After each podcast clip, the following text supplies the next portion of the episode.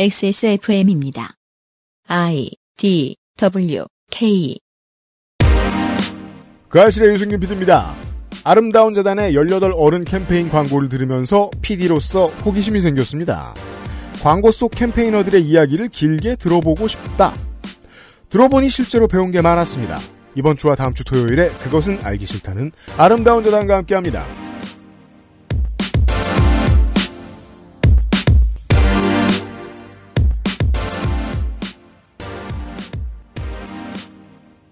청취자 여러분, 한국은 좋은 주말입니다. XSFM의 시사교양 프로. 그것은 알기 싫다 387회 토요일 순서를 시작합니다. 윤세민 에디터가 앉아있고요. 네, 안녕하십니까. 지금은 앉아있지만 곧 짜질 겁니다. 짜져서 중요한 역할을 하러 갑니다. 그것은 알기 싫다는 반려세제 깨끗한 생각, 이탈리아에서 온 케이크 라 파스티체리아, 대한민국 1호 반값 생리대 29데이즈, 경기도 김치의 진수 콕집어 콕 김치에서 도와주고 있습니다. 낯설은 만큼의 기대감. 이탈리아에서 온 케이크 라 파스티체리아. Maestro pasticcere, la pasticceria. 아침마다 커피 한 잔 참 좋은데 커피포트 안에 저거 저 닦아도 닦아도 어쩐지 찝찝하던데 눈에 보이지 않는 때가 그렇게 많다던데 제대로 청소가 되고 있는 거 맞냐? 텀블러는 또 어떻고? 좁은 입구에 청소하기도 힘들지 쾌쾌한 가습기는 말도 마 호흡기로 바로 들어가 청소를 매일 해도 찝찝한 게 사실 낫기는 또 어찌나 안쓸 수도 없고 이거 대체 어찌해야 돼? 다른 생각하지 마세요. 오직 깨끗한 생각. 얼룩된 반려세제 클리지움. 아직 짜질 때가 아닙니다. 깨끗한 생각이 리뷰 이벤트를 진행합니다. 원래 입점할 때는 이제 유면상 PD하고 이제 입점 업체하고 음. 머리를 맞대고 이런 이벤트를 고안하고는 하죠. 이번에 리뷰 이벤 이번에 리뷰 이벤트는 당연- 이변은 없습니다. 네, 이변 이변은 없는 이벤트. 네. 당연히 깨끗한 생각의 세제를 구매한 고객 그리고 구매할 예정인 고객을 대상으로 진행이 합니다. 됩니다. 리뷰가 10개가 올라오면 순서대로, 시간 순서대로 그 중에 2개, 그 뒤에 10개가 올라오면 그 중에 1개를 업체가 선정합니다. 아, 약간 공정성을 기리기 위해서 번호 커터제를 뒀군요. 그리고 사행심을 돋기 위해서 한 분은 랜덤 추첨합니다. 음. 공정함과 불공정함을 함께 담고 있어요. 공정의 시대죠. 그래서 상품은 뭘 드리나요? 액세스몰에서 사용 가, 야, 이게 핵심입니다. 저희도 이런 아이디어는 감히 못 냈는데, 어, 깨끗한 생각 사장님, 감사합니다. 아주 과감한 아이디어, 아이템입니다. 액세스몰 적립금을 제공합니다. 어, 만 원입니다. 적립금 만 원을 제공을 드리는군요. 네. 10분에게. 그럼 아무거나 살 수 있는 거네요? 아무거나 사십시오. 네, 어, 구매할 예정인 고객을 대상으로도 이 리뷰 이벤트를 진행을 하면은 320만 원을 보태서 컴스 스페셜을 사셔도 되지 않나. 당첨 안내는 리뷰란 공지에 게시를 할 거고요. 네. SMS로 당첨을 고지할 겁니다. SMS란 말 참 오랜만이네요. 문자로 당첨이 고지가 될 겁니다. 그렇습니다. 리뷰가 빨리빨리 올라오고 있어요. 그 내용이 아주 자세합니다. 청소 고수분들이 참여를 해주셔가지고 너무 감사합니다. 네, 그렇습니다. XS몰은 언제나 리뷰란이 매우 성의가 있고 고마운 리뷰를 많이 그 우리 회사가 이게 그 폐쇄몰을 운영한다는 점에서 저 불만이 별로 없습니다. 우리 청취자들한테 최대한 특혜를 몰아주는 게 좋은 일이기 때문에 그렇죠. 서로 좋은 일이니까. 다만 리뷰의 quality가 너무 좋아서 그때는 폐쇄몰인 게 아쉬워요. 직화용 와플 메이커를 집에서 사용을 한대요. 네. 네, 이 직화용 와플 메이커를 담궈 놨는데 기름이 동동 떠오르네요. 담가 놓았던 스테인리스 보울도 담가 놓은 부분만 반짝여요. 그 as you seen on TV 그 케이블 TV 광고 흉내를 내보셨군요. 그렇죠. 반만 담궈놓기. 네. 네. 그리고 욕실 세제는 향이 그동안 맡아왔던 욕실 세제랑은 완전히 다르더라고요. 음. 이 후기들 중에서 거의 모든 후기에 향이 좋다는 내용이 꼭 있어요. 미스테리한 점은 음. 그 후- 향이 좋다는 후기를 쓰신 분마다 이 향의 정체를 다 다르게 적는다는 거죠. 어떤 분은 오렌지 향이라 그러시고요. 경험해 본 적이 없다는 거예요. 어떤 분은 포도 향이라 그러시고 네. 어떤 분은 자몽 향이라고 그러시더라고요. 아무튼 마음에 들어해 주시는 것 같아요. 네, 여러분 궁금하지 않으십니까? 그러니까요. 이렇게 쉽게 되는 거였으면 그렇게 독한 세제랑 씨름하지 않았을 테지요.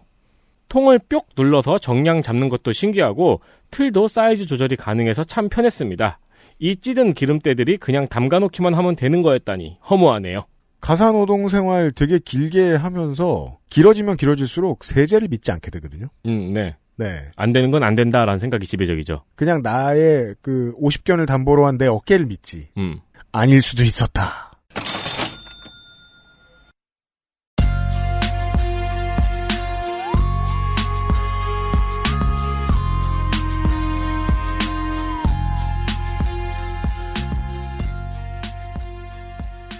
아름다운 재단의 18 어른 캠페인은 대한 매체나 여러 가지 미디어를 통해서 정말 많은 분들한테 이야기가 알려졌습니다. 보통은요, 비슷한 일들 흘러- 흘러가는 걸 보면 거리에서 목이 터져라 외치고 일부 언론에 인터뷰 몇 번 하고 회자가 되지 못하는 방식이 대부분인데 시민사회 운동을 미디어 시장하고 결합시킨 아주 효과적인 프로젝트였다고 평가합니다, 저는. 보호종료 아동의 존재도 알리고 제도의 부족도 말하기 위해서 아름다운 재단은 여기저기 많은 곳에 정당한 비용을 지불을 하고 광고를 해서 제가 봤을 땐 성공했습니다. 아시는 분들이 많으니까요. 거기까진 좋은데 광고가 주로 나가는 걸 보면서 제가 저 짧은 이야기들도 흡인력이 있으니까 아주 좋지만 캠페이너들이 활동을 하시면서 직접 느끼고 새로 배운 것들을 길게 앉아서 들어보고 싶다는 생각을 했습니다. 그러면 문제가 있죠. 저희는 광고를 받고 광고를 집행하는 매체다 보니까 이 캠페이너들을 만나서 인터뷰를 좀 길게 하자면 아름다운 재단에 돈을 받아야 되는 거예요. 호기심이 생겼는데 이 호기심을 풀자면 돈을 받아야 하는 뭔가 강요당한 사기꾼의 기분이 듭니다. 그래서 따로 제작비를 안 받을 테니까 아, 캠페이너들을 제발 모실 수 있게 해달라는 요청을 제가 재단 측에 하게 됐습니다. 올해에도 바쁜 18 어른 캠페이너 분들을 모실 수 있게 됐습니다. 그래서 당사자 프로젝트를 진행하는 여섯 분의 캠페이너들 가운데서 두 분입니다. 손자영 씨와 신선 씨가 청취자 여러분들을 뵙기 위해서 XSFM 스튜디오에 나와주셨습니다. 반갑습니다. 반갑습니다. 반갑습니다. 네. 둘 중에 한 분은 손자영 씨고 나머지 한 분은 신선 씨입니다. 신선 씨의 팟캐스트가 있습니다. 죄송합니다. 제목이 뭐였죠? 방송은 되게 어제 하루 종일 들었는데 아, 네, 감사합니다. 어, 18 어른이 살아간다입니다. 정말 뵙고 하는 말씀이 아니고요. 그 저희 방송의 청취자 여러분들은 아는데 저는 팟캐스트를 하는 거의 모든 지구상의 어른들을 다 싫어하거든요. 어, 그 중에 한 분이시잖아요. 근데 진행을 정말 잘하십니다. 아, 그런가요? 제가 마음에 드는 포인트가 몇 개 있는데요. 일단 어. 방송에서 박수를 안 쳐요. 박수 치는 거 너무 어른 관습이에요. 아. 토할 것 같아요. 제가 초보라서. 그리고 나온 게스트들이 마음 편하게 하고 싶은 이야기를 끄집어내는 능력은 아무한테나 있는 능력이 아닙니다. 그거 귀한 줄을 아셔야 됩니다. 방송을 잘하시는 분들이라는 얘기를 하고 싶었습니다. 제가 많이 들어봤는데. 실제로 제 첫 궁금증은 그겁니다. 청취자 여러분들이 많은 광고를 통해서 정말 여러 번 이분들의 목소리나 활동을 듣고 보고 하셨는데 이 활동을 한 지난 2년 동안 그리고 지금까지 어떻게 지내셨습니까? 저는 네, 작년부터 했으니까요. 네. 작년에 처음 캠페인을 시작하면서 제가 처음으로 보육원에 산다 살았다는 거를 되게 대대적으로 알렸던 것 같아요. 작년에 뭐 아름다운 재단 홈페이지에 제 얼굴이 대문만하게 뜬다거나 좀 아, 무능한 단체면 모르겠는데 네 엄청 많이 알려졌습니다. 그죠? 맞아요. 네. 아, 그걸 보고 많은 분들이 연락을 주시더라고요. 그래서 네. 사실 몰랐던 친구들도 정말 많았거든요. 원래 지인들이 네, 제가 네. 음. 다 숨기고 살았는데 그걸 보면서 되게 뭐 멋있다, 뭐 그리고 뭐 응원한다라는 응원을 많이 보내줬어요. 그러면서 저도 어 내가 이걸 예전에는 되게 창피하다고 생각을 했는데 음. 이제는 조금 내가 밝혀도 되는구나. 내가 밝혀도 내가 생각했던 뭔가 비난 을 받는다거나 어디서 욕이 날아온다거나 이러지 않구나라는 걸 좀 느꼈거든요. 네. 그러면서 더 많은 친구들이 자신들의 이야기를 할 수 있게 나는 좀 더 활동 열심히 해야겠다라는 생각을 하게 됐고요. 네. 그걸 통해서 작년이랑 어, 올해 계속 캠페인 활동을 하면서 미디어에 나가서 보호종료 아동의 이야기를 많이 하고 있거든요. 음.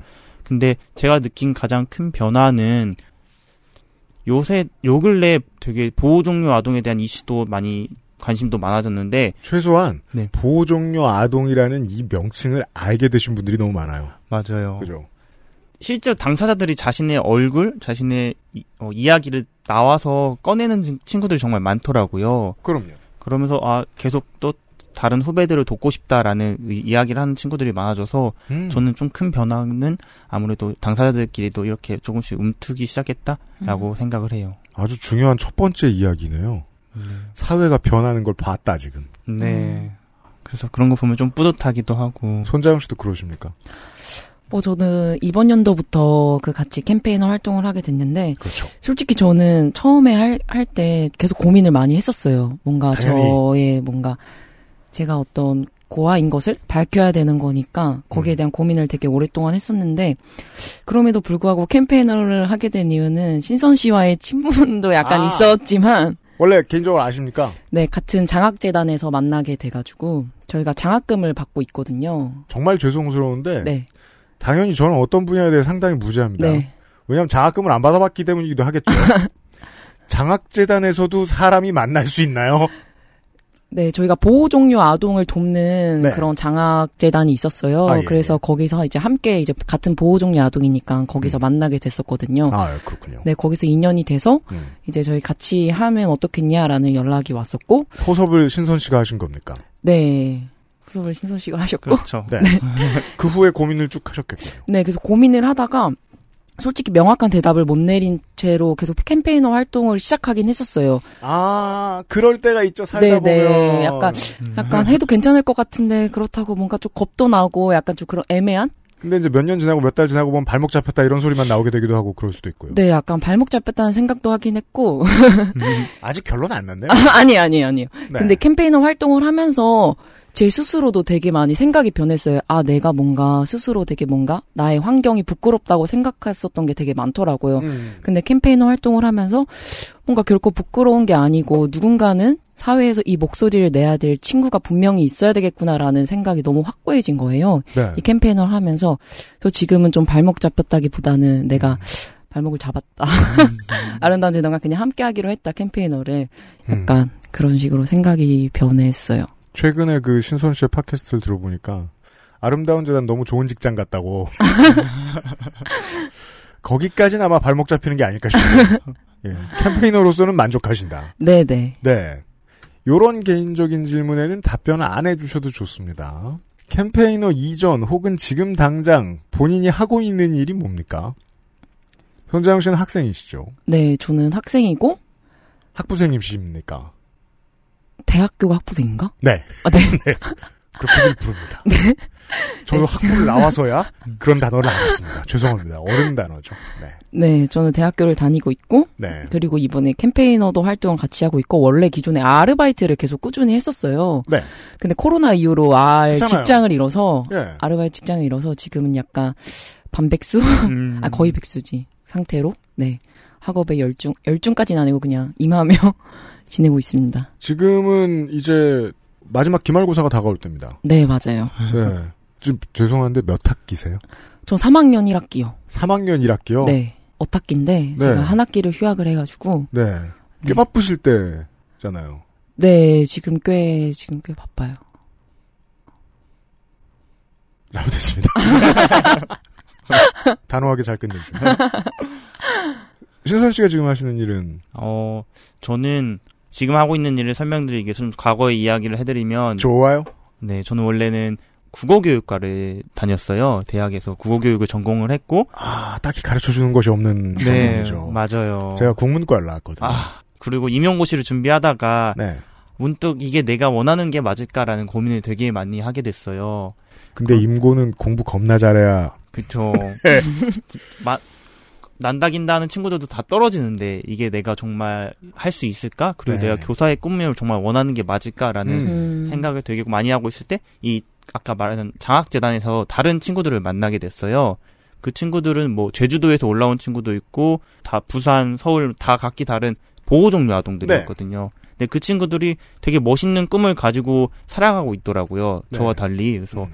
아 나도 이, 이 친구들처럼 꿈을 가지고 싶다라고 했는데 음. 그 순간 그 친구들이 되게 멋있고 꿈을 가지고 있지만 되게 기본적으로 집을 구한다거나 고지서 뭐 요금을 낸다거나 아니면 그렇죠. 살아가는데 필요한 조금 어 사회적 지식이라고 해야 될까요? 이런 음. 것들이 조금 많이 그러니까 많이 부족하다기보다는 좀 경험이 적더라고요. 네. 그래서 저는 좀 경험이 많으니까 아, 그러십니까? 저는 먼저 그 친구들보다 먼저 나와서 음. 집도 혼자 알아보고 음. 계약도 집 혼자 스스로 하고 이랬거든요. 네. 그런 걸 좀 알려줘야겠다 생각을 하면서 블로그에 이제 아 나랑 나 나같이 보호 종류 아동들이 좀 받을 수 있는 음, 음. 제도들을 소개해야겠다라고 시작을 해서 블로그 활동을 하면서 어 네, 그러면서 이제 보호 종료 아동들을 위한 장학 정보, 뭐 주거 지원 정보 등을 공유했고 음. 동시에 저는 그 보건복지부에서 그 또 보호 종료 아동들이 이제 같이 어, 서포터즈 활동을 하고 있어요. 네. 바람개비 서포터즈라고 이제 전국에 있는 시설에 다니면서 뭐 자기 이야기도 들려주고 봉사활동도 하고 하는 그런 단체가 있는데요. 아, 청소년들을 대상으로 네, 이제 네. 시설을 퇴소하고 시설 퇴소를 계신 앞둔 네. 네, 음. 청소년들을 대상으로 그런 가- 뭐 사- 이야기도 들려주고 하고 있는데 음. 그 활동을 거의 전 어, 주로 했던 것 같아요. 네. 그래서 지금도 이 캠페이너 활동을 하면서 주말에는 어, 시설 친구들 멘토링도 진행을 하고 있고요. 네. 또, 또 토요일 날 같은 경우에는 이제 전국으로 시설에 이제 사례 발표라고 해서 제 이야기를 들려드리러 들려주러 아이들을 만나고 있고요. 네. 일요일 날은 또 멘토링 시설 내에서 멘토링을 하고 있어요. 계속 일을 하고 있습니다. 사람이 젊을 때든 나이가 들 때든 그 꿈틀 해가지고 내가 어떤 일을 하고 싶다라고 변하는 타이밍이 한 번은 오는데 네. 그건 10살일 때도 있고 사람에 따라서 60살일 때도 있고 그런 것 같아요. 맞아요. 근데 이제 신선 씨의 말씀을 들어보니까 아마 아마 4.3 이상은 맞으셨겠죠? 글쎄 제가 알기로는 그 임고 제일 바보가 4.3 이런 걸로 알고 있는데 그 그래서 임용고시를 준비하시다가 어 이건 좀 별로인 것 같다라는 느낌이 드는 동시에 뭔가 꿈틀을 하셨군요. 네, 맞아요. 예. 근데 그래서 제가 아까 궁금했는데 제대로 못 들은 걸 다시 한번 질문 드릴 수밖에 없습니다. 장학재단에 장학금 받으러 가면 어떻게 하다 그렇게 사람들하고 만나서 대화까지 하게 되는 거죠?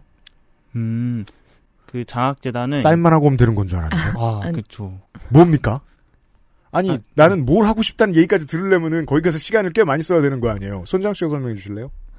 어, 저희가 그 기존에 그냥 장학금을 그냥 돈만 입금해 주는 게 아니라 네.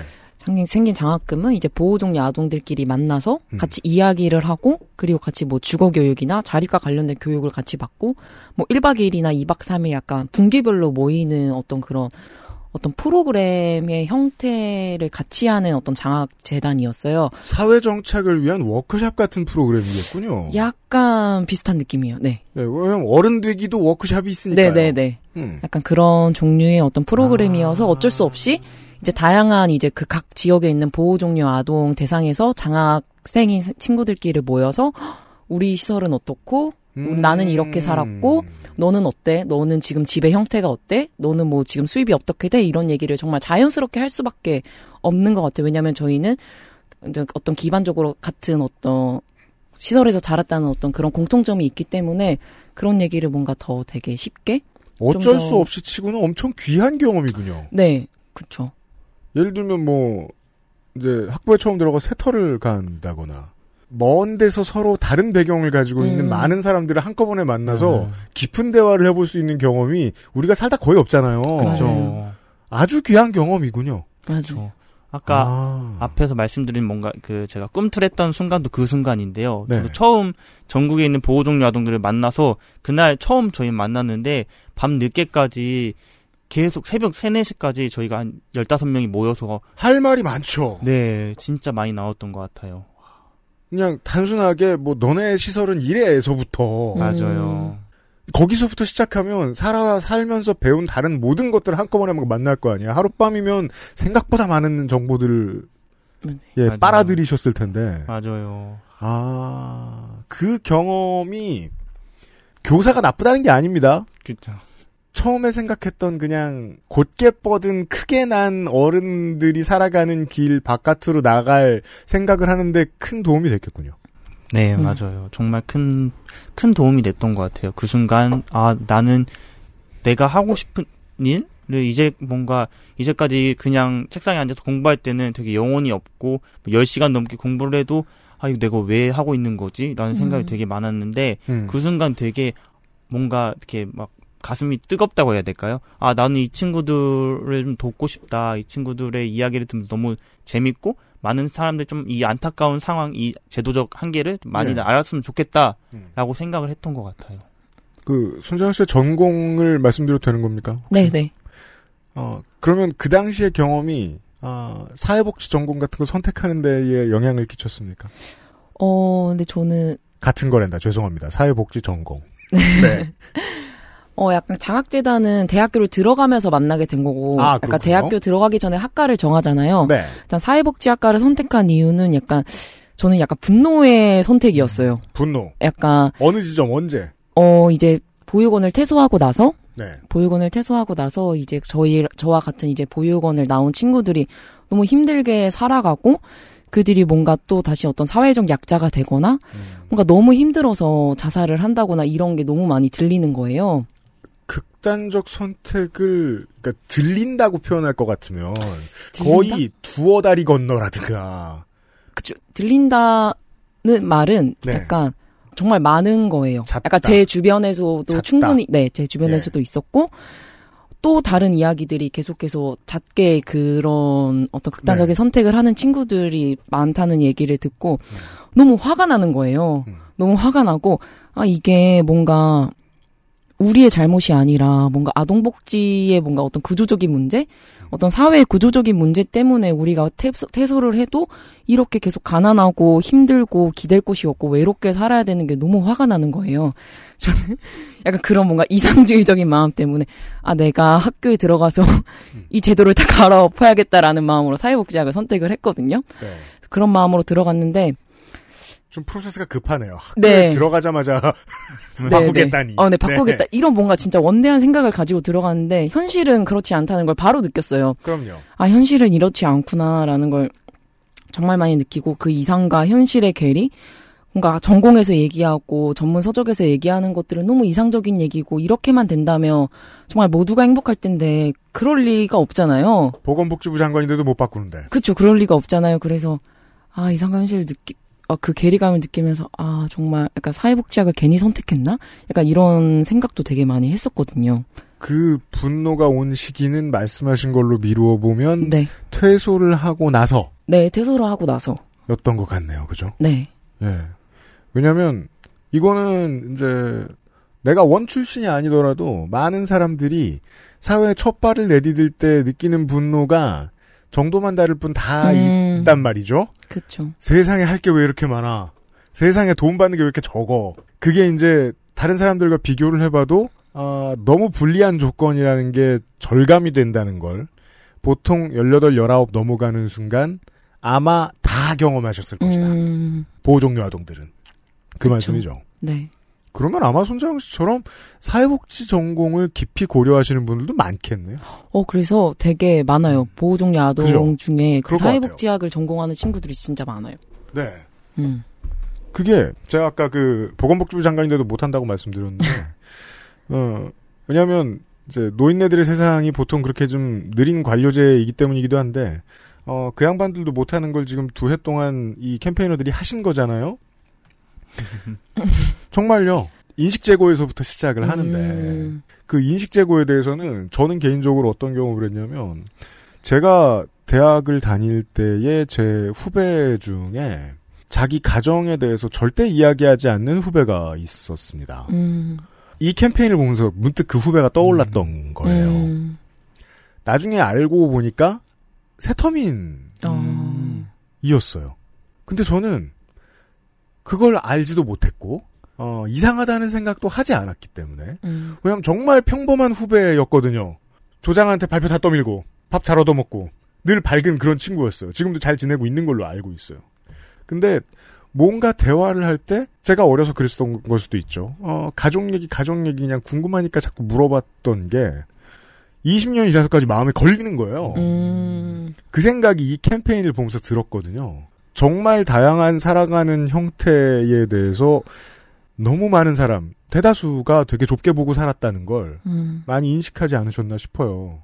그 경험이 있으셨을 것 같아요. 이 캠페인을 하는 동안에 말 안 하던 걸 말했고, 나와 다른 환경에 살아가는 대다수와 이 의견을 드디어 공개적으로 나눠보셨잖아요. 음. 소위 말해 가정이 있는. 맞아요. 이 양반들의 해준 이 양반 이, 양- 이 사람들이 하는 얘기 중에서 제일 인상적이었던 게 뭐였습니까? 캠페인으로 하고 나서요? 네. 아뭐그 전이어도 상관없습니다. 저는 캠페인 하기 전에는 어 그냥 그냥 바- 입버릇처럼 그러니까 제 사실을 소, 제 배경을 알게 되면 그냥 그냥 아 잘 자랐다 이런 식으로 아 잘 자랐네 뭐 대단하다 이런 식의 용- 단어를 되게 많이 들었거든요. 네. 근데 사실 이게 대단한가 싶어요. 사실 그냥 저는 저대로 살아온 그렇죠, 거고 그렇죠. 저는 그 삶 속에서 나는 이게 내 삶이고 그냥 받아들이고 잘 지내고 있는데 누가 옆에서 어 너 정말 대견해 이렇게 얘기하면은 맞아요. 조금 그러더라고요. 아 내가 이런 칭찬을 받아야 되는 존재인가? 뭐 음. 이게 난 보육을 살아서 난 나대로 살고 있는데 왜 사람들은 이거를 되게 내가 힘들 거라고 생각하고 음. 되게 역경을 이겨냈다고 생각할까? 네. 라는 생각을 되게 많이 했고요. 캠페인을 시작하고 나서는 저한테 뭐 그런 직접적인 이야기를 하는 사람은 없었고요. 네. 이제 뭐 캠페인 관련해서 댓글들을 봤을 때 어떤 분들은 아 부모가 있는 가정에서도 어렵게 자라는 친구들이 있다라고 이야기를 되게 많이 하시더라고요. 자기도 그랬고 그래서 음. 아 그런 이야기 들으면서 어, 아 그렇구나 정도만 생각했는 것 같아요. 어, 여기서 댓글을 다는데 왜 여기서 이런 얘기를 하는 걸까라는 생각만 드는 것 아, 같아요. 어색한. 네. 음. 어, 한이 많으시구나, 뭐. 어, 아니, 이 정도 생각만 들었던 것 같아요. 오히려 내가 그 사람이 어색하게 보이는 경험들이 있단 말입니다. 저는 어딜 가서 평생 그냥 누가 물어보면 나는 평생 아침을 먹어본 적이 거의 없다라고 얘기를 하는데 음. 뭔가 큰 역경을 딛고 일어난 사람처럼 얘기해 줄 때가 아. 있어요. 맞아요. 아니 나에게 당연한 삶에 대해서 왜 저렇게 독특하다는 듯이 이야기할까 하는 경험에 대한 말씀이시죠. 네. 네. 올해 만나본 분들의 이야기는 어땠습니까, 손정영 씨는? 어, 저도 약간 신선 씨랑 비슷하게 저는 되게 꽁꽁 숨기고 있었거든요. 대학교 내에서도 그랬고 회사를 다니는 동안에도 되게 엄청 숨기려고 에너지를 엄청 많이 썼었어요. 근데 이런 캠페이너를 하게 되면서 저의 모든 모든 것들이 약간 이렇게 딱 공개가 된 건데 전국 국가 돼 버리셨으니까. 공개가 된 건데 생각보다 아무렇지 않게 주변에서 그냥 어 원래 약간 가족 얘기를 안 해서 약간 눈치를 채고 있었는데 아까 이런 줄은 몰랐다라는 친구들도 있었고 네. 또몇 명 친구들 중에서 또 거기서 또 꾸찌꾸찌 물어보는 음. 친구들이 있더라고요. 그래서 그런, 그런 친구들한테는 이제 예전에는 그냥 되게 좀 작아져 있던 나였다면은 아, 예, 네 예. 작아져 있던 나였다면은 그거 되게 그렇게 꾸찌꾸찌 물어보는 거 얼굴 혼자 빨개지면서 그거 꾸찌꾸찌 물어보는 거 좀 신뢰가 될 수 있다 어. 이렇게 얘기하고 또 한 친구는 아, 제가 좋은 대처네요. 예. 네 그렇게 얘기를 했는데 되게 멋있다고 잘 컸다고 하는 거예요. 또 잘 컸다. 네, 되게 잘 컸대요. 되게 막 너무 멋지대요. 그래서 내가 그런 말이 실례인 줄 아는 데는 지금부터 한 100년이 더 걸릴 거예요. 그쵸. 네. 그래서 내가 어 나는 프로 역경러도 아니 고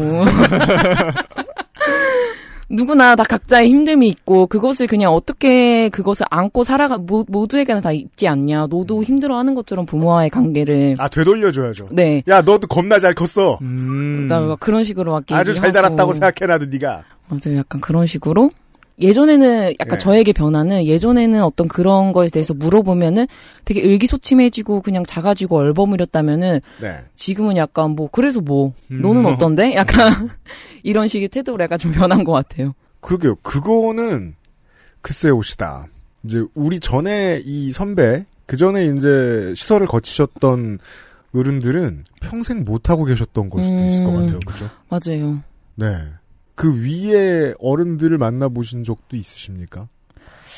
저는 음. 제가 그래도 뭐속 깊은 얘기를 들려주시진 않으실 텐데. 그쵸. 제가 캠페인 시작할 때쯤 저는 이제 저도 이제 이런 게 처음이니까 네. 저 처음에는 얼굴이 대문짝만하게 나갈 거라고 생각하진 않았지만 아무튼 제 이야기가 오픈된다고 했을 때 저도 조금은 겁이 났지만 그래도 제가 이미 어, 친한 형들한테 물어봤어요. 네. 이제 그 선배죠. 이제 보호종야동 선배인데 그 선배한테 저 이런 캠페인 하려고 한- 하는데 어떻게 생각하세요라고 했더니 너 그거 이렇게 너가 보육원 사는 거 공개하면은 너 취업 못 한다. 뭐 이런 이야기를 하더라고요. 음. 음, 지레 겁먹어 있는 인생. 그쵸. 그래서 어 계속 그거를 되게 공 나름 공격적으로 저한테는 들렸던 것 같아요. 계속 그거를 자기의 어 생각을 저한테 계속 야너 음. 취업은 할 수 있어? 너 그래가지고 사람들이 너 욕하면은 뭐 어떻게 할 거야? 그 캠페인 잠깐 하는 것 때문에 너 인생 망칠 수도 있어. 이런 이야기를 하는데 되게 저는 그때 그 이야기 들으면서 오히려 좀 반감이를 들었다고 해야 될까요? 음.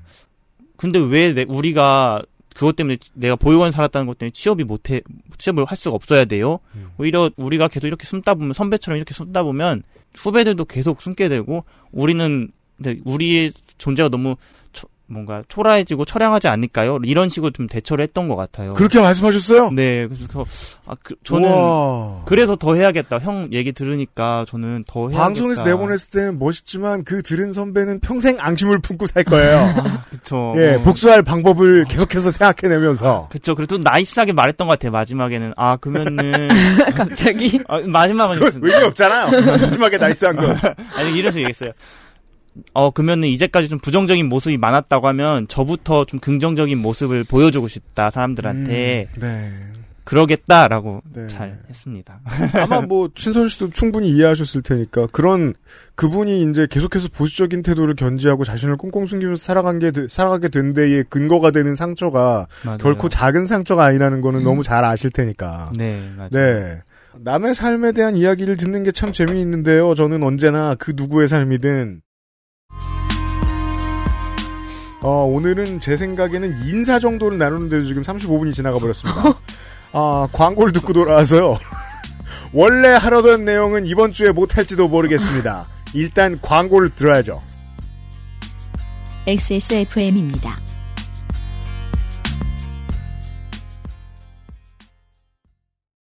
다른 슬림 제품에 비해서도 얇아요. 근데 흡수력은 되게 좋네요. 예민한 피부인데 트러블도 안 생기고 착용감도 참 좋아요. 저는 이제 이것만 쓰려고요. 합리적인 당신의 선택. 29 days. 콕 집어 콕. 믿어도 되는 김치를 찾을 땐 콕 집어 콕. 햇서 빙진 김치. 재료부터 공정, 유통까지 안심. 직접 구매한 재료로 만드니까요. 그러니까 김치가 생각날 땐 콕 집어 콕. Maestro pasticcere. La pasticceria. 라 파스티체리아는 이탈리아 마에스트로에게 직접 수학한 pasticcere가 전통의 방식 그대로 최고의 재료와 함께 구워낸 천연 발효 빵입니다. 일반적인 제빵에서 사용하는 이스트를 쓰지 않은 이탈리아 전통 방식의 천연 발효종을 사용한 지금까지 경험해보지 못한 풍미와 식감. 천연 발효빵이라 장기간 보관해도 맛은 그대로. 방부제를 전혀 사용하지 않아 건강에도 좋은 라 파스티체리아. 낯설은 만큼의 기대감. 이탈리아에서 온 케이크 라 파스티체리아.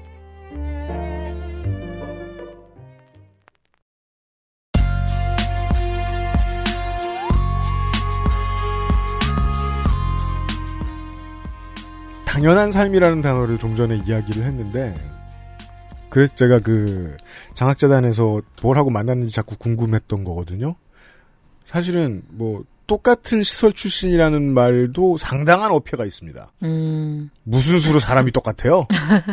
마치 저는 이제 대구에 26살에 처음 가서 납작 만두를 그때 처음 본 거예요. 음. 이게 뭐야 만두가 고장 났어. 아무것도 안 들어 있잖아. 이게 얼마나 맛있는 줄 아냐는 말을 듣고 정말 큰 충격을 받았던 기억이 납니다. 사람은 어떻게 살았어도 자기 삶이 당연하고 옆 사람한테 보여주면 옆 사람은 조금씩 충격을 받죠. 그걸 이제 반복하다 보면 경우에 따라서 좀 내 것을 보여주는데 두려움이 생기기도 하고 모든 사람이 다 그러는데 문제는 우리가 다음 주에 이야기할 제가 아무리 생각해도 이번 주에 얘기 못합니다. 시간이 없어서. 다음 주에 이야기할 이 손자영 캠페이너가 아, 준비해 오신 이 미디어와 관련된 이야기를 보면서 정말 어, 제가 당하는 것처럼 뼈에 사무치는 게 다른 세상 바깥의 사람들을 만나지 않고 그냥 TV만 봐도 음, 나를 이상한 사람으로 만들게 해줘요. 음, 이게. 손자연 캠페이너의 경우에는 시설 퇴소 직후에. 어, 신성 캠페이너의 경우에는 대학을 졸업할 때 즈음에 느꼈던 그 이상한 지점들 자신들이 분노했거나 새롭게 결심을 하게 됐던 근거에는 성인이 되어서가 아니라 아주 어렸을 때부터 느껴지고 반복되어 온 어떤 학습 효과도 있는 거죠, 그죠? 네. 아마도 많이 이야기를 여기저기서 하셨겠지만 그 얘기를 좀 들어봤으면 좋겠습니다. 그 그냥 어린이 청소년으로 살면서 어 내가 이상한 거야? 라고 자꾸 생각하게 되는 사례들.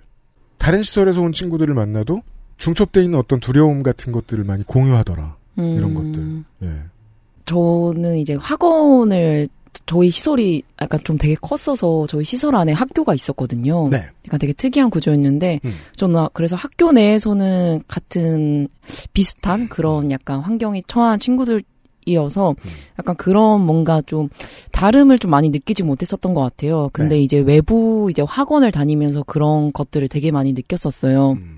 이제 외부 학원에 이제 저랑 이제 같은 시설에서 지내는 친구 한 두세 명이랑 같은 이제 학원을 다니는데 네.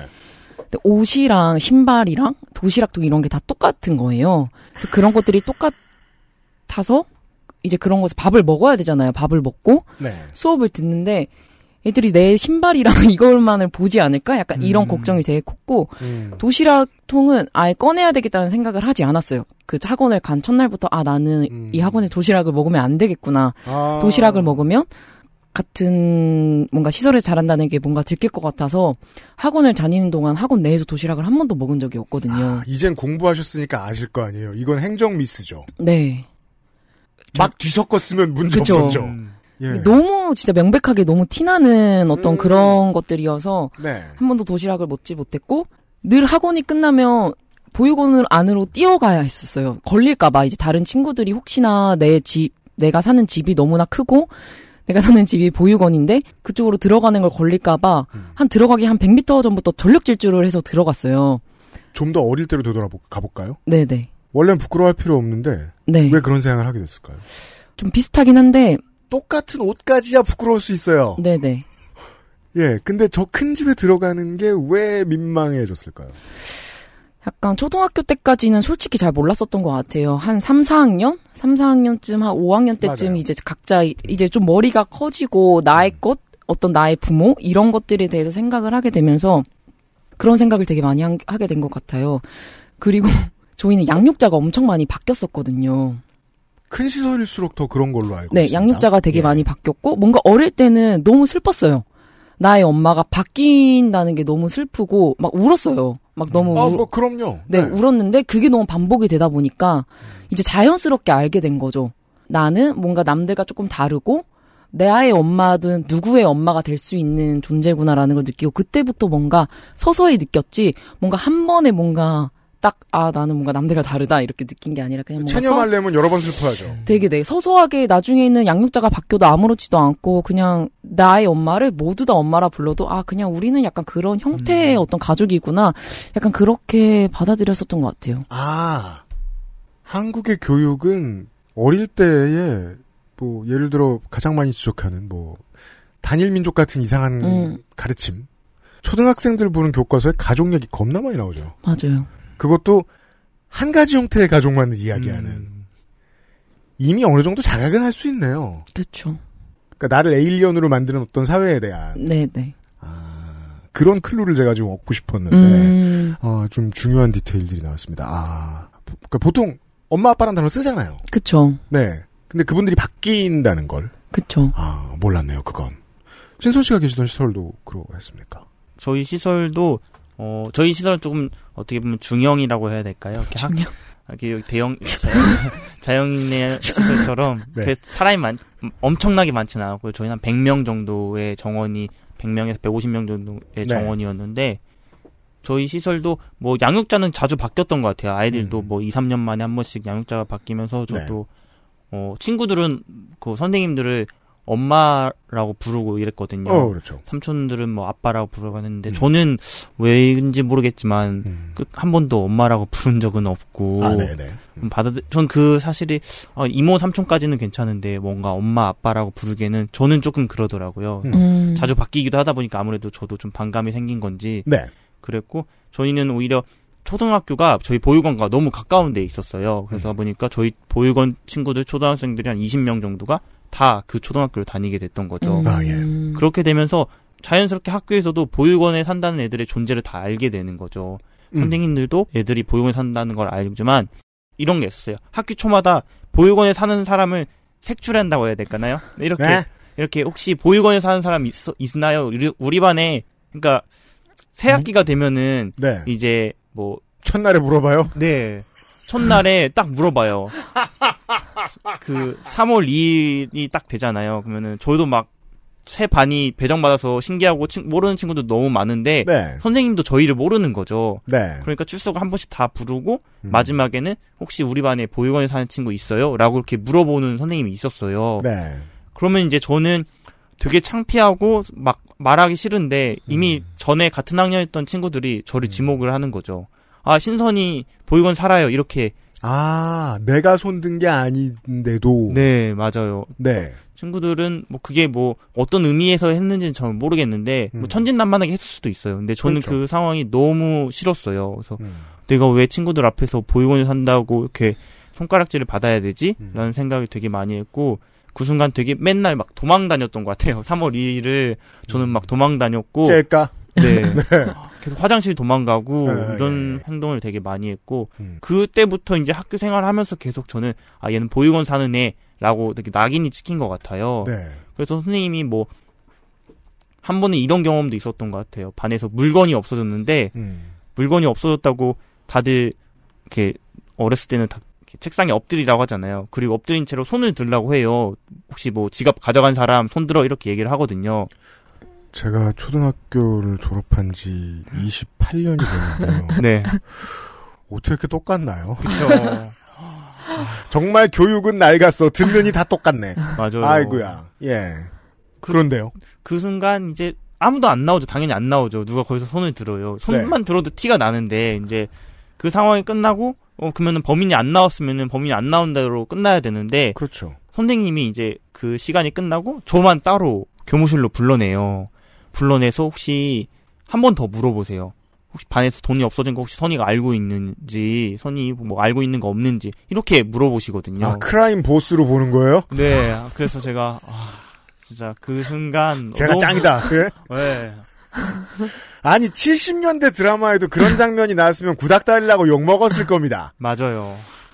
그때 이후로 저는 진짜 도둑질이라는 거에 거짓말 뭐 도둑질 이런 거에 대해서 너무 치를 떨어서 아예 의심받을 행동조차 안 하고 돈이 있으면 멀어지고 이렇게 했던 것 같아요. 아, 이게 그 좋은 설명이라고 저도 생각이 드는 게 아이에서 어른으로 벗어나는 단계가 참 사람마다 여러 가지고 패턴이 다양해서 예를 들어 도벽과 같은 것들도 어떤 사람들은 서른 살에 이게 도벽이라고 깨닫기도 하고 그런 게 있단 말이에요. 맞아요. 예. 비교적 일찍 깨달아 버리신 거예요. 어떠한 사회 가- 강요에 의해서. 네, 맞아요. 꽤나 많은 친구들이 이런 경험을 공유했을 수 있겠네요. 네, 안 그래도 저도 이제 이런 저와 같은 친구들을 만나면 그런 네. 이야기, 저와 같은 이야기를 하는 친구들이 덜어 있더라고요. 자기도 그런 경험, 똑같은 경험 했었다. 아, 예, 예, 예. 맞아요. 예. 그런 상황이 놓이면, 그러니까 음. 반에서 물건이 없어, 그 다음부터 반에서 물건이 없어지면 그 친구도 그렇고 저도 그렇고 물건이 없어졌다고 하면 그때부터 심장이 막 두근두근 그렇죠, 하는 거예요. 그렇죠, 그렇죠, 그렇죠. 아, 이번에 또 선생님 나 불러내면 어떡하지? 나를, 난 분명히 아닌데 왜 내가 막 심장이 벌렁벌렁 거리지? 라는 생각을 많이 했던 것 같아요. 아, 네. 알겠습니다. 9분 남았는데요. 그, 어, 그, 9분 동안 돈 안 받는 광고라고 끝내기로 하겠습니다. 많은 청년들이 처음에 시작할 때 말씀드렸듯이 자립할 때의 따가운 바람을 모두 기억합니다. 봄에 바람이 불어도 엄청 춥습니다. 자립할 때에는. 어떤 사람은 뭐 대학 처음 들어와서 자취방을 처음 구할 때이기도 하고 뭐 누군가는 이제 고등학교를 졸업하고 난 다음에 바로 취업할 때 혹은 2 플러스 1으로 3학년이 처음 들어갈 때인 경우들이 있고 뭐 그런데 아무리 그래도 가장 빨라요. 보호종료 아동들이. 그죠? 이런 걸 다른 매체에서 많이 설명해 보셨습니까? 이 자립정착금 500만 원은 다들 어떻게 쓴답니까? 자립정착금 500만 원? 네. 제가 어떻게 썼는지를 얘기하면 될 것 같은데 그렇죠. 다른 분들 거 들어보신 거 있으시면 알려주셔도 좋고. 손장훈 씨는 어떠셨습니까? 저는 약간 저는 사기를 당했어요. 네. 네, 저는 사기를 당했고 아, 이건 마치 그 쉬운 다섯에 저 명퇴하면서 받은 돈으로 치킨집을 잘못 차리는 것 같은. 어 맞아요. 약간 되게 아시는 분이고 저를 되게 챙겨주셨던 분인데 사기란 그래요. 그래서 맡겼는데 사기를 당한 거예요. 근데 저는 약간 그렇게 자립정착금이 죄송한데 약간 뭐 한다고 가져갔어요? 근데 뭐 약간 맡겨주신다고 가져갔는데 뭐 투자를 하셨다고 하더라고요. Oh my god. 받지 못했다는 자립정착금 내 손에 들 약간 음. 뭐 잠깐 스쳐 지나갔고 하우스에 갔을 확률도 있다고 봅니다. 그쵸. 갖고 제 주변 친구들은 거의 자립정착금 500만 원이 진짜 옛날에는 500만 원이 되게 크다고 생각했거든요. 퇴소 직후에는 아 500만 원이면 뭐든 할 수 있겠다라는 생각을 되게 했었어요. 순수한 마음에. 그럼요, 우린 뭐 월급도 안 받아봤고 그 나이에. 그쵸. 근데 나오니까 집 하나 구하면 끝이고 집도 못 구해. 그럼요. 집도 못 구해. 막 맞아요. 월세 뭐 몇 달 내면 끝이고 음. 그리고 그렇게 치는 스- 약간 주거비로 쓰는 친구들이 또 많고 거의 뭐 500만 원 아 내가 그동안 보육원에서 살아왔던 억압된 것들을 한 번에 음. flex 하겠다. 대부분의 친구들이 flex 해버립니다. 진짜요? 왜냐면 그렇게 그러니까- 큰 돈이 처음이거든요. 그죠.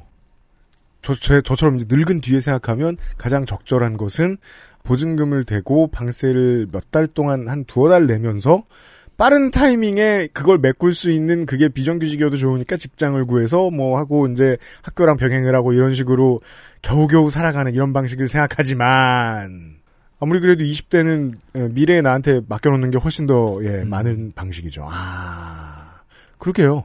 갑자기 그 돈이 떨어지면 쓰는 게 맞죠. 그쵸. 아, 보통 그런다. 신선 씨 어떻게 하셨어요? 저는 어, 결과적으로 말하면 저는 되게 저축을 했던 것 같아요. 근데 그 돈을 저축 극히 rare한 케이스인가요? 어, 네. 조금 드문 케이스긴 한데요. 제가 그럴 수 있었던 이유는 왜냐면 저금리 시대니까. 우습거든요, 이자가. 맞아요. 그럴 수 있었던 이유는 네. 저는 어, 많은 친구들이 이 돈을 어떻게 쓰는지를 보게 됐어요. 아, 이, 이 자립정착금 500만 원을 가지고 어떻게 사용하는지 다 보게 되니까 같이 나온 친구들 아니면은 뭐 1년 먼- 먼저 나가신 네, 분들. 먼저 나간 친구들이요. 네. 저 같은 경우에는 이제 보육원이 조금 더 대학에 아하. 다니면서 이제 보호 연장이라는 제도로 4년 정도로 더 지낼 수 있었거든요. 망한 사례들을 보셨군요. 네. 그러면서 아 진짜 많은 케이스를 봤거든요. 음. 근데 제 후배 같은 경우에는 이미 그 500만 원을 받을 걸 안다는 생각에 어 땡겼어요. 네, 땡겼었어요. 그거를 심지어 그 모바일 게임 있잖아요. 그렇죠. 뭘 심지어예요. 1번이 그거네요. 맞아요. 네. 그 모바일 게임, 핸드폰 게임 그 게임 이야기를 해서 이름을 얘기해도 되나요? 당연합니다. 그 모두의 마블이라는 그 네. 게임에 뭐 주사위를 사고 캐릭터를 사고 네. 다 선결제를 했다고 하더라고요. 네. 그한 200만 원인가 어떻게 200만 원이 나온지 나왔는지도 모르겠는데 그 제목은 거짓말이죠. 모두의 gamble이죠, 실제. 네, 맞아요. 그렇게 사용하고 또 다른 친구는 뭐 저희가 보육원에서 생활할 때 고등학생일 때 용돈 한 달 용돈이 3만 원인가였거든요. 음. 근데 갑자기 500만 원이 생기면 그렇죠. 친구들이 좀 욕심이 생기죠. 네. 그래서 뭐 50만 원짜리 바지를 산다거나 그렇죠. 뭐 비싼 시계를 산다거나 왜냐면 바지만 가지고는 티가 안 나니까. 맞아요. 그런 식으로 쓰고 나중에는 돈이 없다라고 하기도 하고 또 마지막 케이스는 그거를 이제 어 먼저 시설을 나간 선배들이 음. 곧 퇴소하는 후배들이 자립정착금을 받는다는 걸 알잖아요. 아. 그렇게 접근을 해서 휴대폰 일을 하시는 분들은 휴대폰 개통을 조금 와우.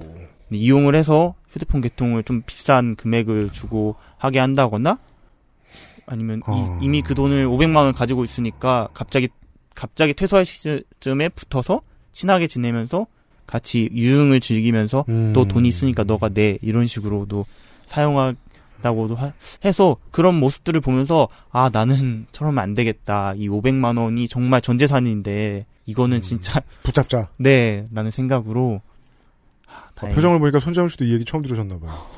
음. 깜짝 놀라셨습니다. 그런 케이스가 근데 조금 많이 저는 많이 들었던 것 같아요. 많이 보기도 이- 했고. 갑자기 어떤 소비할 수 있는 돈이 어딘가로 분명히 흘러들어간다는 예상이 되면 그곳으로 시장이 형성되잖아요. 네, 맞아요. 치킨집 사업 설명회처럼. 네. 뭐 긍정적으로는 이제 그래서 올 봄에 우리나라가 내수 경기가 진작됐던 건데 네. 재난지원금으로 인해서 그렇지만 아 여기에도 시장이 형성됐군요. 네. 시장이란 치졸하니까요. 맞아요. 사회복지학도로서 어떻습니까? 이게 아름다운 재단이 하는 캠페인들의 상당수는 이 원에 대한 이입 캠페인이 아니더라도 보통 국가가 나서서 조절을 새로 해줘야 되고 새로 바꿔야 그러니까 규제나 법을 새로 바꾸어야 되는 문제들을 먼저 나서서 사람들한테 알려주고 메꿔주는 일을 하는 거거든요. 이것도 마찬가지라고 생각해요. 이게 돈을 더 줘야 된다로 끝나면 안 될 것 같네요. 네. 어떻게 바뀌는 게 제일 합리적일까요? 그래서 그 캠페이너 활동을 하면서 이제 다른 매체에서 인터뷰를 했을 때 그러면 얼마를 줘야 되는 거에 대한 아하. 질문을 되게 많이 했었어요. 성의가 없으니까 그런 질문을 할 수 있는 거예요. 네네. 예, 예. 그래서 저희가 이번에 한창 보호종료 아동에 대한 이슈가 되게 논란이 커지면서 자립수당이라고 자립수당이라는 게 생겼어요. 네. 자립수당은 이제 보호종료 3년 이내 그 친구들에게 매달 30만 원의 자립수당을 주는 거예요. 아, 한 번에 다 쓰니까 안 되겠다. 이 정도의 상상력. 네, 자립수당을 주는 건데 네. 그래서 그럼 더 이상 더 어, 얼마를 줘야 되는지 물어보더라고요. 그래서 제가 돈이 중요한 게 아니라 아이들이 스스로 절제력을 가지고 뭔가 할 수 있는 어떤 시스템적이고 어떤 그런 교육적인 것이 더 필요하지 돈을 준다고 해서 뭔가 해결될 것이 아니다라고 얘기를 했었거든요. 1, 2학년 예를 들면 뭐 1, 2학년 때 자립 관련된 교육 코스를 만들어 준다거나 외부 강사를 좀 불러와서 좀 더 이야기를 해 준다거나 그런 게 있긴 한데 좀 더 좀 더 집중적으로 좀 더. 세분화되고 좀 더 잘 해야 된다는 거죠. 그래서 제가 좀 더 저에 대한 얘기를 하자면 예. 제가 이번에 캠페이너를 하게 되면서 네. 시설에서 연락이 왔어요. 뭐랍니까? 자기네들은 자립 교육을 해주고 다 해줬는데 왜 그런 얘기를 하냐라는 아, 거예요. 그래서 저는 좀 그런 생각을 했었어요.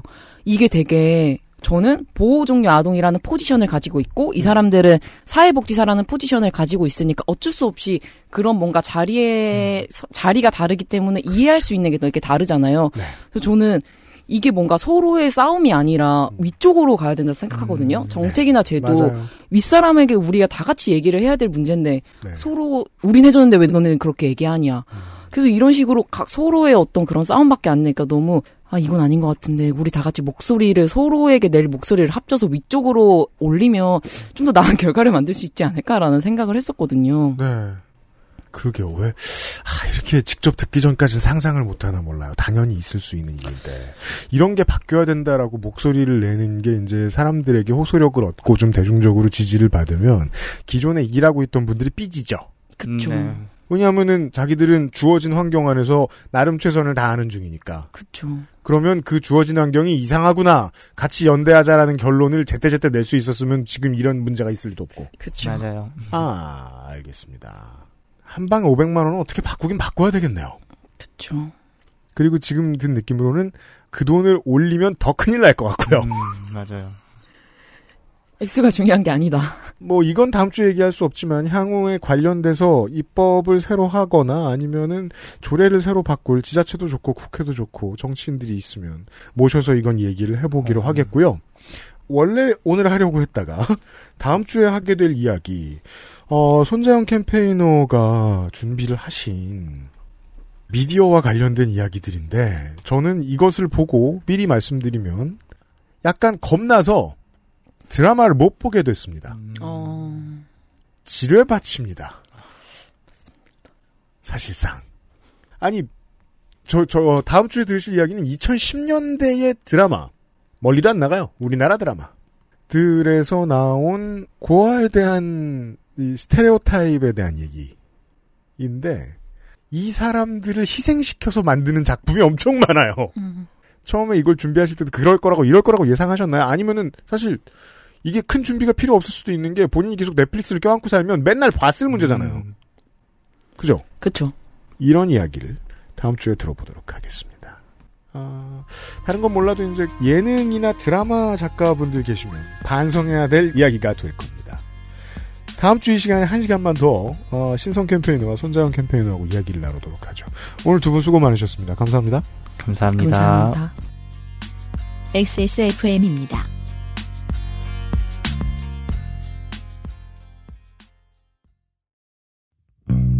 개발자가 직접 생산하고 개발자가 직접 답하고 당신의 삶이 조금 더 깨끗해질 수 있게 진짜 청소를 하자 반려세제 깨끗한 생각 콕 집어 콕. 좋은 원료를 쓴 김치를 만들 시간이 없을 땐 콕 집어 콕. 배추, 무, 고춧가루, 생강, 전부 국산. 다시마, 홍합, 표고버섯도 아낌없이 쓰죠. 그러니까 김치가 생각날 땐 콕 집어 콕. 100% 국내 생산, 유해물질 무첨가. 품질은 그대로, 가격은 절반. 까다롭게 챙겨 잘 만든 생리대. 세상의 반을 위한 반값. 29 days. 다시 에디터가 돌아왔고요. 네, 안녕하십니까. 다시 돌아왔습니다. 사실은 이제 뭐, 그, 순자형 캠페이너는 공부도 하셔야 되고, 네. 신성 캠페이너도 일 다른 일 하셔야 되고, 네. 하루가 참 꽉 차가지고 바쁘신 분들이에요. 네. 어찌 보면 원- 뭔가 원시적인 형태의 연예인 기획사 같은 일을 매니지먼트 같은 일을 아름다운 재단이 대신해주고 있는 거예요. 음. 이분들이 시민사회 할 운동을 하시면서 일상생활도 하시면서 이것을 관리를 해주시는 것 같아요. 네. 네, 크게 어긋남이 없도록 불편함이 없도록. 어, 저는 밖에서 들으면서 그런 생각이 들었어요. 음. 왜 가끔씩, 어, 잘 모르는 사람과 이야기를 하다가 그 사람의 어떤 가정 환경이나 성장 과정이 조금 특별하다는 걸 알게 되는 순간이 있잖아요. 네, 그 순간 왠지 고민하지 않아요? 어떤 점을요? 그러니까 어떤 점을 내가 조심해야 될까, 어떤 말을 해야 될까 같은 거를 고민하는 순간이 가끔씩 오더라고요. 저는. 아 그래요. 네. 음. 근데 그런 고민을 안 하는 게 제일 좋은 방법이라는 거를 다시 한번 깨달았던 것 같아요. 저는 평생 어떤 게 불편했냐면 누군가 그런 얘기를 하죠. 그러면 아 반응 안 하고 싶은데 혹시 반응을 기대하면 어떡하나? 그렇죠. 그런 면도 있고요. 그게 제일 힘들었어요.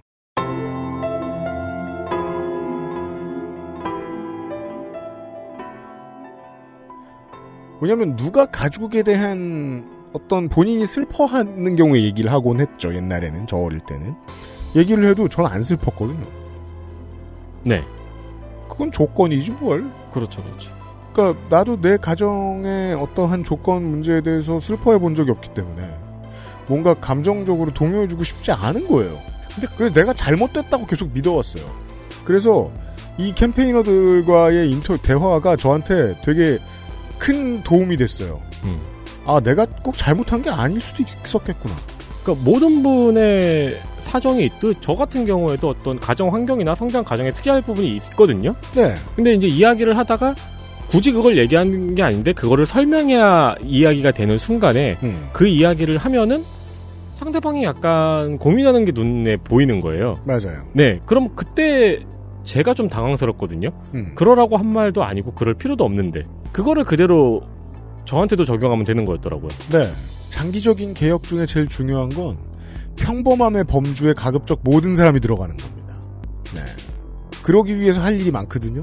아, 손자영 캠페이너가 TV를 다 보지도 못해요. 너무 문제가 많아가지고. 네. 어, TV를 보다가 알게 된 어떤 것들을 조사해온 이야기. 다음 주에 잠깐만 더 이야기를 해볼 테니까요. 청취자 여러분들은 들어보시고 궁금하시면 검색을 한번 해보십시오. 이건 지면으로 봤을 때 그 충격이 더 셉니다. 네. 다음 주 토요일 이 시간에도 이 두 캠페이너와 함께 만나도록 하죠. 윤세민 네트와 유승균 PD였습니다. 이번 주에도 그것은 알기 싫다 함께 해주셔서 감사합니다. 안녕! 안녕히 계십시오. XSFM입니다. I D W K